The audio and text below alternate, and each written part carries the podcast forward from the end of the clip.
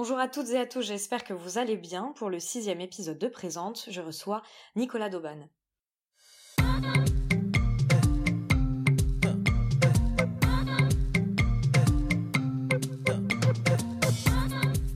Présente est un podcast dans lequel je souhaite mettre à jour ce qui vient en amont puis en aval de l'art contemporain. Mes questions portent donc rarement sur les œuvres en elles-mêmes, mais davantage sur toutes les réflexions et les doutes qui gravitent autour de celles-ci. Car ici, je m'intéresse d'abord à la manière dont la vie de mon invité impacte son travail, puis à l'inverse, à la façon dont son travail vient impacter sa vie. Dans Présente, j'essaye de mener les conversations comme j'ai l'habitude de le faire en tant que critique d'art, dans les ateliers d'artistes ou à la terrasse des cafés, sauf qu'ici nous sommes enregistrés et vous avez la possibilité de tout écouter. Vous l'aurez compris, Présente me permet d'inviter des artistes dont j'aime particulièrement le travail. Et c'est vrai qu'il m'aurait semblé fou de ne pas consacrer un épisode à Nicolas Dauban, parce que c'est le premier électrochoc que j'ai eu dans ma vie en rentrant dans une galerie d'art. À l'époque, j'étais encore étudiante en école de journalisme, l'art commençait à me titiller grandement, mais ce que je voulais faire, c'était surtout de la politique, et en quelque sorte, je pense que découvrir le travail de Nicolas Dauban a été une des raisons qui, mine de rien, m'a poussée à vouloir devenir critique d'art. Donc vous imaginez un peu la joie que je peux ressentir aujourd'hui à l'idée de faire ce 6e épisode avec lui. Donc merci Nicolas d'avoir accepté mon invitation, je suis vraiment super contente. Écoute, merci à toi, je suis très content que tu me reçoives pour tout ça. Voilà, c'est chouette, j'ai pu suivre un petit peu tout ce que tu as fait depuis le début. Je trouve que c'est super, c'est très généreux et puis tu offres une possibilité de prise de parole, voilà, à tout un tas de personnes qui en ont besoin, et je trouve que c'est chouette. En tout cas, je suis très heureux de faire partie de Présente. Ça voilà. Fait trop plaisir. Bon, merci beaucoup. Y a de nombreux articles qui te sont consacrés, Nicolas, et qui expliquent que tu as un travail qui aborde essentiellement la question du milieu carcéral. Ce travail autour de la prison, tu l'as commencé en 2008, alors que tu étais encore étudiant aux Beaux-Arts de Perpignan.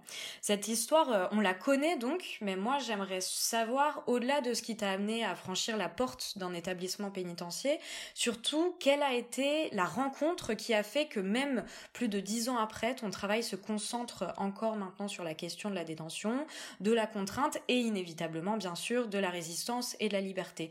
Qu'est-ce qui s'est passé pour que tu décides d'en faire ton sujet de prédilection, en fait ? C'est vrai que tout se joue en 2007-2008 où je prépare ce qu'on appelait encore à l'époque un DNAP, donc c'est un diplôme pour les 3e années dans le cycle des beaux-arts classiques. Et tout d'un coup,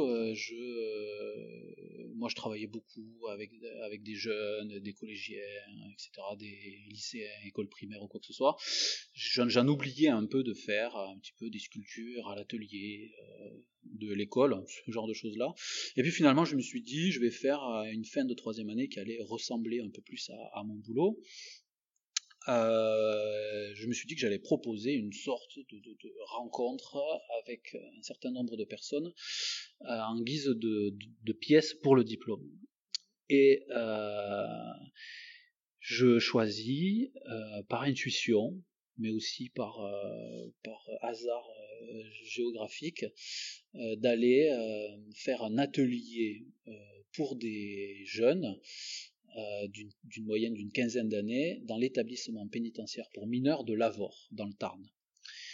Et du coup, je me retrouve à rentrer dans un établissement pénitentiaire avec tout ce que ça veut dire, comment est-ce que tu écris un projet avec le langage propre de l'administration pénitentiaire pour pouvoir avoir une sorte de camouflage... camouflage de projet, comment arriver à se fondre dans le truc pour pouvoir une fois être à l'intérieur, proposer un projet qui pouvait être un petit peu en rupture avec ce que me demandait l'administration pénitentiaire, pour ensuite finalement rediscuter de ce qui a été fait, mais qu'est-ce qui avait du sens ou non.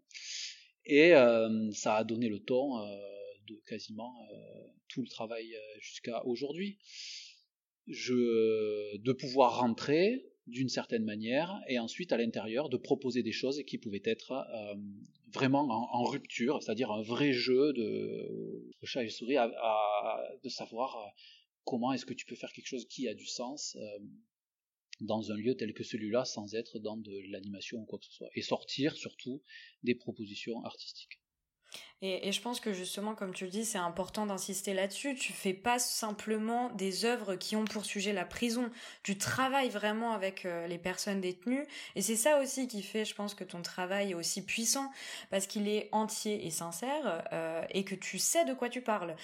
Tu me disais que mis bout à bout, au fil de tes passages en prison pour les ateliers, le temps que tu as passé là-bas devait correspondre presque à 6 mois de ta vie.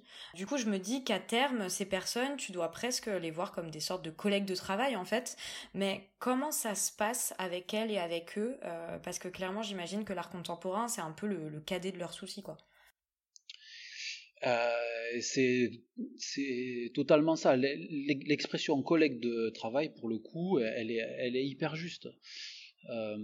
C'est-à-dire que l'idée, c'était de pouvoir m'asseoir à leur côté, et je dis bien à leur côté, et pas du tout en face comme dans une salle de classe, et qui pouvait nous être prêtés pour nous rencontrer, mais m'asseoir à leur côté et leur dire voilà, j'ai envie de travailler sur les questions de comment est-ce qu'on vit une contrainte très forte. C'est un sujet comme un autre. Comment est-ce qu'on vit avec le désir d'être libre, alors que clairement ce n'est pas possible, etc., etc. Et à partir de là, après cette première rencontre que j'avais faite dans cet établissement pénitentiaire pour mineurs, c'était inévitable pour moi de continuer et d'aller voir d'autres personnes encore et d'autres personnes encore, parce que de toute façon, un seul atelier en prison ne pouvait pas être représentatif. Donc j'ai continué à faire un petit peu ces investigations, et ce qui en résulte, c'est que mon travail, plus j'ai travaillé en prison, et plus mon travail s'est élargi, au contraire de ce qu'on pourrait imaginer. C'est-à-dire que plus j'ai travaillé en prison, et plus les questions soulevées dans mes recherches se sont retrouvées à aller vers des choses vraiment... c'est vraiment plus large, c'est-à-dire la question de la contrainte au sens le plus large, la question de la liberté vraiment au plus large aussi. Et plus j'avançais avec les détenus en prison, et plus j'avais ces idées qui pouvaient me venir, et quand je dis c'est à moi, c'est pas tellement juste, parce que c'est finalement en discutant avec les détenus que finalement je me suis retrouvé à aller dans un hôpital, que finalement je me suis retrouvé à aller à retravailler dans des écoles, parce qu'il s'agit aussi d'univers contraire, que finalement aujourd'hui je me retrouve à me balader et prendre des photos dans des forêts qui entourent un camp de concentration, etc., etc. Et ce qui est assez intéressant, c'est que finalement mettre les pieds en prison pouvait être le danger de se refermer, comme on l'imagine, sur quelque chose de trop précis, mais finalement ça a été une réelle ouverture et une prise de conscience que la question de la prison est très large. Elle concerne la famille, elle concerne le couple, elle concerne les amis, elle concerne des tas de choses, et donc du coup ça m'a aidé à avoir les choses un peu plus larges et un peu plus grandes, quoi.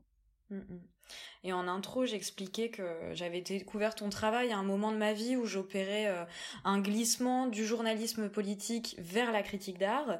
Et pour moi, c'est pas innocent, à mon avis, que ton travail a été l'un de ceux qui m'ont poussé à définitivement me lancer dans l'art contemporain, parce que ton travail, s'il revêt une poésie, et c'est indéniable ça, il est aussi profondément politique. Est-ce que tu es d'accord avec ça ? Est-ce que c'est un terme qui te va ? J'ai envie de te dire oui, parce que c'est le désir que j'ai, et au final je sais pas si c'est le cas, mais en tout cas ce qui est absolument certain, c'est que les propositions que je fais ne sont pas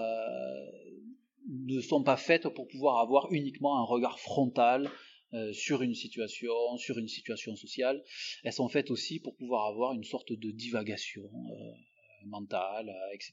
Et peut-être que oui, c'est ça aussi une proposition poétique. Ce que je souhaite, c'est que ça ne soit pas des propositions univoques, unilatérales, un truc dans lequel on va que dans une seule direction et on se dit bon ben voilà, il parle de ça, c'est très clair, etc. Et surtout, ce qui était extrêmement important, c'est de se dire que dans les propositions que je pouvais faire,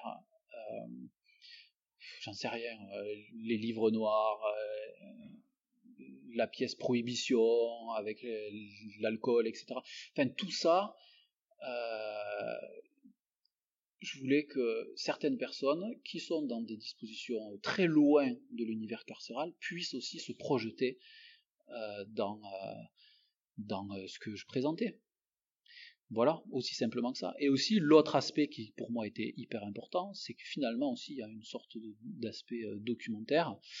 Et par exemple, dans la dernière expo que je fais, où je montre l'hôtel de ville en 1871, ben, à certains moments, je parle plus de mon boulot, avec les gens qui sont venus et avec qui j'ai pu échanger. On parle de la Commune à Paris, 1871, et on parle que de ça, on parle plus de mon travail. Et ça, c'est aussi une satisfaction personnelle, dans le sens où je me dis, si quelqu'un, finalement, n'apprécie pas l'esthétique que je mets en jeu, ce genre de truc-là, au moins on se retrouve à discuter d'une information qui est donnée. Donc peut-être un tout petit peu, il y a une sorte de relais de ce côté-là aussi, quoi, peut-être. Mais c'est bien parce que tu opères toi-même les transitions d'une question à l'autre depuis tout à l'heure, donc c'est parfait. Justement, je voulais te dire qu'il y a ton travail justement autour des prisons, mais comme tu le dis, il y a pas que ça. Tu parles autant de détention, de résistance et de révolte aussi. Ta série Sabotage, je trouve, en parle très bien. En fait, tu construis des espèces d'escaliers en colimaçon qui se vautrent dans l'espace d'exposition. Ces escaliers sont faits avec du béton dans lequel tu as insérer du sucre pour reproduire un geste qui était fait durant la résistance par les personnes qui avaient été faites prisonnières et qui vainement venaient mettre du sucre dans les constructions qu'ils étaient contraints de réaliser pour l'ennemi. Car le sucre a comme propriété de fragiliser le béton. Donc à terme, ils espéraient que tout bonnement ça se casse la figure, quoi. Cette série, on le comprend assez vite, elle parle de résistance donc, mais pas uniquement. T'as commencé à la faire à une période ou assez particulière où tu faisais un rejet de ta greffe de rein et cet épisode il reste latent dans ton travail. Tu vas pas en parler systématiquement mais quand même la maladie tu t'en sers et c'est toi qui le dis, pas comme un sujet mais comme un matériau à part entière, et je trouve ça assez intéressant. C'est exactement ça. En fait, c'est soit un matériau, soit une information, un document. En fait, cette pièce, cette série de pièces Sabotage, où il y a eu des escaliers, des piliers, et là encore d'autres choses, je tente d'autres choses, simplement pour appuyer sur le fait d'ajouter du sucre dans le béton. Alors c'est quelque chose évidemment que j'ai provoqué. J'étais dans un moment où je réalisais mes dessins, j'étais au tout début où je réalisais mes dessins avec de la poudre de fer, donc avec des choses qui se délitent un peu, une espèce de fragilité comme ça, et j'avais envie d'être dans le volume à ce moment-là, où c'est quelque chose qui n'était pas encore présent dans mon travail. On est à peu près en 2013, on est en 2013, et je décide, pour une exposition à la Maison Salvan, une exposition personnelle, je décide de faire du volume, je m'impose ça. Et puis quand je travaillais sur ça, je faisais des recherches, etc. Et j'étais à un moment donné aussi où je fais des lectures diverses et variées, et je concentrais mes lectures sur des actes de sabotage, et puis je portais plus mon attention sur des actes de sabotage un petit peu autres. Pas toujours ceux qui sont spectaculaires, dans lesquels, je sais pas moi, on éclate des rails de train et les trains se renversent, ou je sais pas quoi. Là, c'était plus quelque chose de plus vicieux peut-être. Et donc du coup, je tombe sur cette espèce de légende qui s'avère au fur et à mesure du temps vraie, du fait que les résistants balançaient du sucre dans le béton pour pouvoir fragiliser la construction du mur de l'Atlantique. Et à ce moment-là, il y a plusieurs choses qui me viennent en tête. Tout d'un coup, ce qui est hyper intéressant, c'est que c'est un geste totalement vain, comme tu le dis, et ça c'est génial, parce que on n'est plus du tout dans l'image spectaculaire, grandiloquente, etc. Et tout d'un coup, je m'intéresse à ça, je me dis tiens, là il y a quelque chose d'intéressant, je fais mes propres tests chez moi, je mets du béton, du sucre, je sais pas quoi, et je m'aperçois que ça crée des cavités, je m'aperçois que tout d'un coup le volume en béton se met à saigner. Donc voilà, ça c'est assez fort aussi. Là je fais référence aux films d'horreur que je peux adorer. Je sais pas, par exemple, je te donne Amityville, où on a des murs qui saignent, enfin une maison qui saigne, enfin tu vois, il y avait quelque chose que moi je trouvais très fort là-dedans.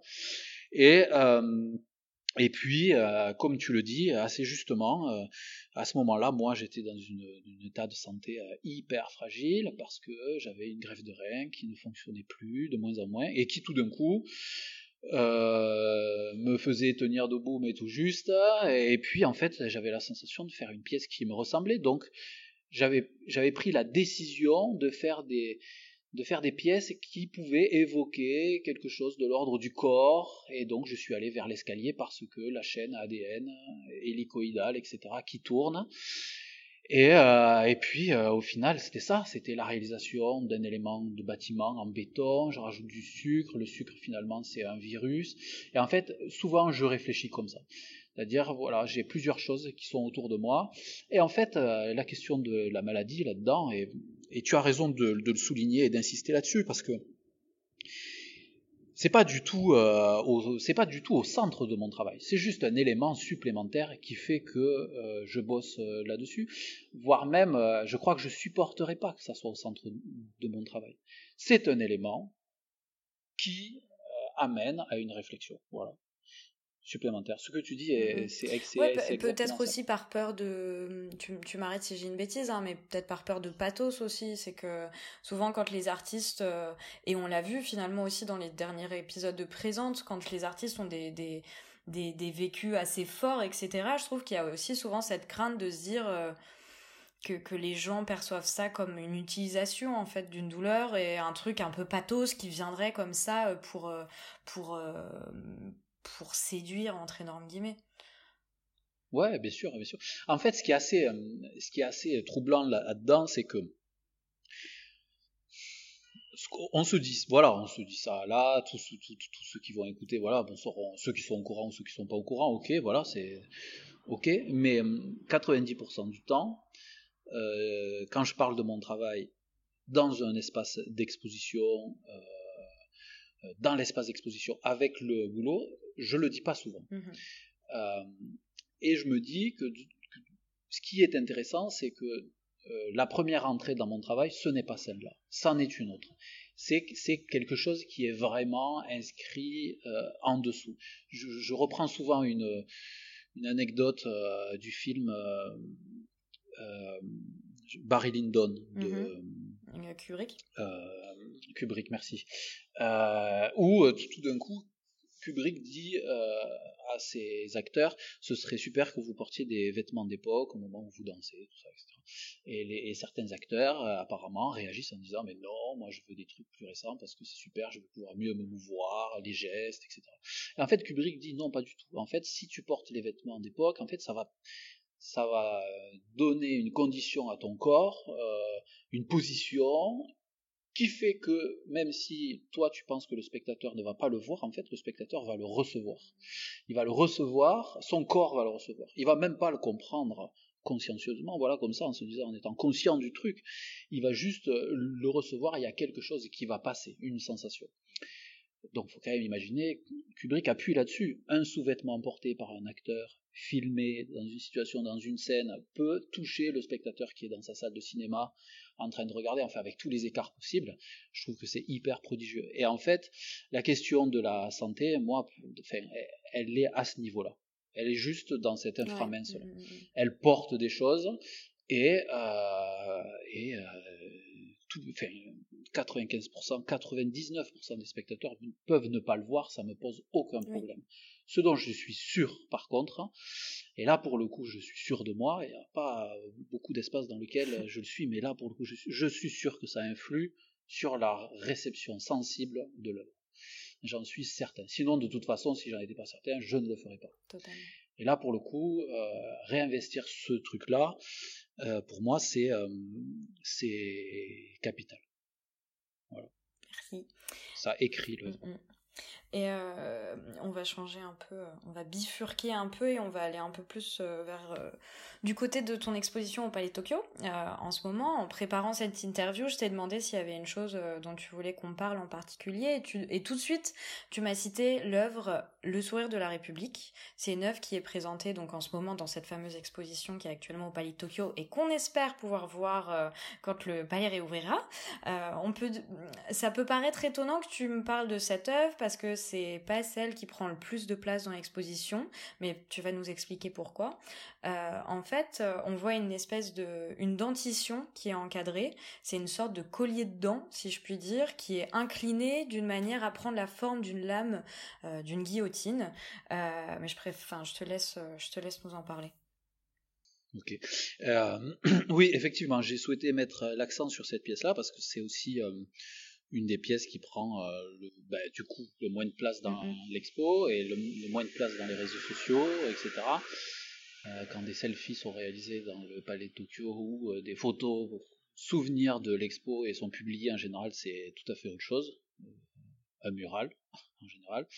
Du coup, voilà, j'ai un peu souhaité parler de ça parce que aussi ces pièces-là, pour moi, c'est des sortes de pièces intermédiaires et qui prennent des places finalement qui sont très importantes, au même titre que la clé que j'ai pu faire en céramique dentaire, qui vraiment, et pour moi, c'est des pièces qui sont fondatrices dans le travail parce qu'elles m'aident comme ça à articuler vers d'autres choses. Et elles alors ça a été le fruit de longues conversations avec Florent Maubert, mon galériste. Qui fait un boulot fabuleux. Voilà, c'est ça, et qui me suit vraiment bien. Et donc, j'ajouterai aussi donc Richard dedans aussi, qui est son associé. En fait, cette pièce-là, la conversation que je pouvais avoir avec eux, c'était ce qui était au centre, c'est comment m'éloigner d'un espèce de truc. De vouloir toujours être proche d'une information réelle, etc. etc. Et je te dis ça parce que cette espèce de dentition, elle a une usure particulière, elle a une usure qui se rapproche donc de l'usure du couperet de guillotine qui est actuellement dans le musée de préfecture de police dans le 5e arrondissement de Paris. Et en fait, ce couperet de guillotine a donc tranché des têtes aux places de grève anciennement place de l'hôtel de ville. Et évidemment, je fais une représentation de l'hôtel de ville en ruine, je pose des dalles de béton plus ou moins sabotées, donc je fais une représentation de place de grève qui est clairement l'endroit qui concentre la question de la punition de la population, qui concentre aussi des revendications, etc. Et il me semblait important de remettre cet objet de peur et d'expression du pouvoir placé dans la salle d'exposition. Et aussi, c'est un peu la part humaine. C'est-à-dire qu'on a des dents qui sont clairement... ce sont des fausses dents, c'est fait c'est de la prothèse dentaire, c'est de la résine, c'est de la résine dentaire qui a été faite donc avec mon beau-frère que je remercie pour l'occasion, qui est toujours là pour m'aider sur ces projets un peu farfelus. Et pour le coup, voilà, cette dentition... Elle est là pour marquer un peu une sorte de présence humaine. Et si je l'ai appelé aussi le sourire de la République, c'était pour la resituer un petit peu aussi aujourd'hui. Moi, quand je me balade dans la rue, et c'est ce que je faisais au moment du montage au palais, quand je regagnais le palais pour toutes les longues journées de montage, je passais devant les affiches des candidats à la mairie, comme tout le monde fait dans chacune de ces villes, et comme on fait aussi quand il y a les élections présidentielles. Et en fait, ce sourire qu'affichent parfois certains, ou encore dans des allocutions télévisées, moi je le trouve extrêmement effrayant, et j'avais envie de le recoller à la façon dont on effrayait la population à l'époque en baladant la guillotine de ville en ville. Cette guillotine a même été amenée jusqu'en Algérie pour pouvoir montrer le pouvoir français, etc. etc. Et je vais très directement en disant que j'ai la sensation que le sourire de certains politiques vis-à-vis de la situation dans laquelle on peut être est parfois le même effet que cette guillotine-là. Et voilà. Enfin, voilà, c'est très direct pour moi, quoi. Voilà. J'aurais rien à rajouter par rapport à ça, ça suffit. Voilà. On va rester sur le Palais de Tokyo, qui, on l'imagine, doit être une étape hyper importante dans la carrière d'un artiste, cette exposition. Et je pense que c'est cool en plus qu'on puisse en parler là, parce que je sais qu'il y a pas mal d'auditoristes qui sont assez jeunes et qui sont soit en début de carrière, soit encore en études, et du coup j'imagine que c'est un petit peu une espèce de Saint Graal le Palais Tokyo, mais tu en parleras. J'ai trouvé quelque chose d'assez fort lorsqu'on en a discuté tous les deux, c'est que tu m'as pas parlé du vernissage, des retours qu'il y avait eu dans la presse, etc. ou autre, mais tu m'as parlé du montage de l'exposition, du fait que tu l'avais fait avec des amis, avec des régisseurs et des régisseuses que tu connais et que tu apprécies, et tu m'as tout de suite dit que le premier truc que tu avais fait, c'était cloisonner ton espace et fermer toutes les portes qui permettaient aux personnes du palais de pénétrer dans ta salle. Est-ce que tu peux nous expliquer pourquoi ? Parce que je pense que ça permettra aussi aux auditeuristes de comprendre la manière dont tu travailles et plus largement la manière dont tu conçois aussi ton parcours d'artiste dans son intégralité, je pense. Cette action de fermer la salle d'exposition est arrivée à un moment donné pour deux raisons. La nécessité absolue de couper avec le fonctionnement du palais. Quand je dis le fonctionnement du palais, c'est que la première semaine où j'étais là, il y avait quelque chose comme 70 monteurs qui traversaient les espaces. C'était impressionnant. Donc ils s'arrêtaient souvent, ils passaient, c'était très sympa d'ailleurs de pouvoir discuter avec eux, etc. Mais tout d'un coup, moi je me suis dit, bon, il faut vraiment que je me ferme dans le truc, que j'arrivais pas à me concentrer sur le boulot, et j'avais des problèmes aussi techniques de séchage sur un double face, je sais pas quoi, bon bref. Et puis je vais voir Alex, qui était le responsable de la régie de mon expo, et je lui dis, il faut vraiment qu'on ferme la salle d'expo parce que j'en ai vraiment besoin, et techniquement et aussi pour la concentration du travail. Et donc on ferme la salle avec un panneau, voilà, tout était fermé. Bon, bien sûr, ils pouvaient venir, mais il n'y avait pas de vue perpétuelle sur les copains et moi en train de bosser. Et ce qui était super agréable, c'était que lorsque je passais l'entrée du palais, ensuite je descendais les escaliers, etc., je suis dans mon espace, et en fait, j'ouvrais le paquet de madeleine du matin, avec les copains et copines assistants, et en fait, j'avais la sensation d'être n'importe où. Et là, pour le coup, sciemment, je vais dire... j'avais la sensation d'être à lieu commun, je les cite volontairement parce que ce sont des gens qui m'ont aidé, donc lieu commun, je pouvais être à la chapelle Saint-Jacques, à Saint-Baudens, je pouvais être à la Maison Salvan, à Perpignan, à la Licence 3, je pouvais être, je vais en oublier c'est sûr, mais au centre d'Ardalby, etc. Et si je cite tous ces lieux aussi, c'est pour dire qu'en fait, pour répondre à la première partie de ta question, c'est que le Palais de Tokyo, est une fenêtre de visibilité hyper forte, mais ce n'est pas indispensable, pas du tout, loin de là, ce n'est pas indispensable, mais c'est très clair que sur la question de la visibilité, ça aide. Ce qu'il faut aussi savoir, c'est que de toute façon, ça extrapole les possibilités et les impossibilités. Ceux qui n'aiment pas ton travail ne l'aiment toujours pas. Et du coup, ils peuvent toujours se dire, bon, ben vraiment, c'est pas trop mon truc. Mais ceux qui l'aiment, peuvent toujours l'aimer, voilà, et ça c'est super, et ça renforce des trucs, mais ce qui est certain, c'est que c'est visible au plus grand nombre, donc en fait, tu agrandis tes possibilités d'avoir des personnes qui peuvent apprécier ton travail et continuer à t'accompagner plus tard, ou que sais-je, donc ça c'est super, mais ça ne fait pas une carrière en soi, ça c'est clair, honnête aussi, mais ça aide, et en tout cas, c'est pour moi, c'est durant tout le montage, jusqu'à qu'on mette mon nom dans des grosses lettres dans l'espace et un peu partout dans le palais, au-dessus du café ou je sais pas quoi. Moi, quand je bossais là-bas, j'étais partout là où j'ai pu être avant, soutenu dans ces lieux, plutôt dans le sud de la France. Pour moi, ça ne changeait strictement rien. Évidemment, les 3 derniers jours, un peu de pression, tout ça, qui faisait que tout d'un coup, voilà, on sent qu'il va se passer quelque chose. Mais, et puis de toute façon, c'est aussi le fait d'avoir pu travailler aussi avec des régisseurs du palais, bien sûr, il y en a qui m'ont aidé, c'est super, et aussi avec des gens qui m'entourent depuis quelque temps, quoi. C'est bien qu'on parle de visibilité parce que ça me permet d'arriver à ma toute dernière question que tu connais, je crois. C'est une question que je pose systématiquement à mes invités. Cette question, elle est relative à l'argent. Est-ce qu'aujourd'hui, Nicolas, tu réussis à vivre de ton travail d'artiste ?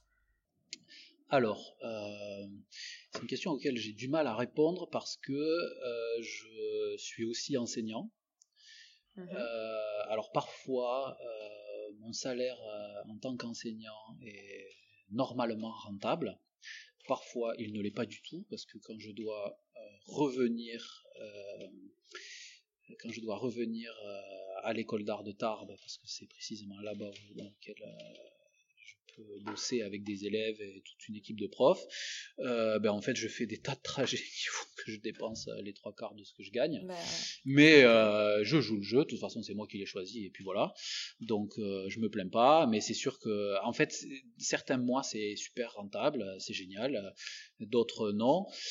Si j'étais plus enseignant, honnêtement, je pense qu'il y aurait... ce serait juste, ouais. Je pense que j'y arriverais. Il y a 2-3 projets en ce moment qui, si ça passe, me permettraient aussi de prendre plus de temps pour moi. Mais je crois que je pourrais dire oui. Mais loin de là, le fait de me dire que par exemple, dans 2 ans ou 3 ans, ça soit toujours le cas. C'est complexe. Et puis c'est aussi biaisé aussi comme réponse parce que étant donné que j'arrive à réunir mes 1 400 € par mois en tant qu'enseignant, parfois je continue à tenter des pièces dont je sais pertinemment que je vais soit les jeter, soit ouais. C'est pas du tout commercialisable, etc. Voilà. Donc je m'octroie encore cette liberté-là.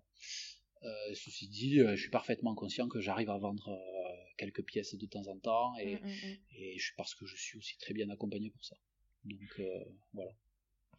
Je réponds pas totalement. Bah merci pour ta franchise. Bah si, attends, carrément. Si, au contraire, merci pour ta franchise. Et puis bah merci aussi d'avoir accepté mon invitation.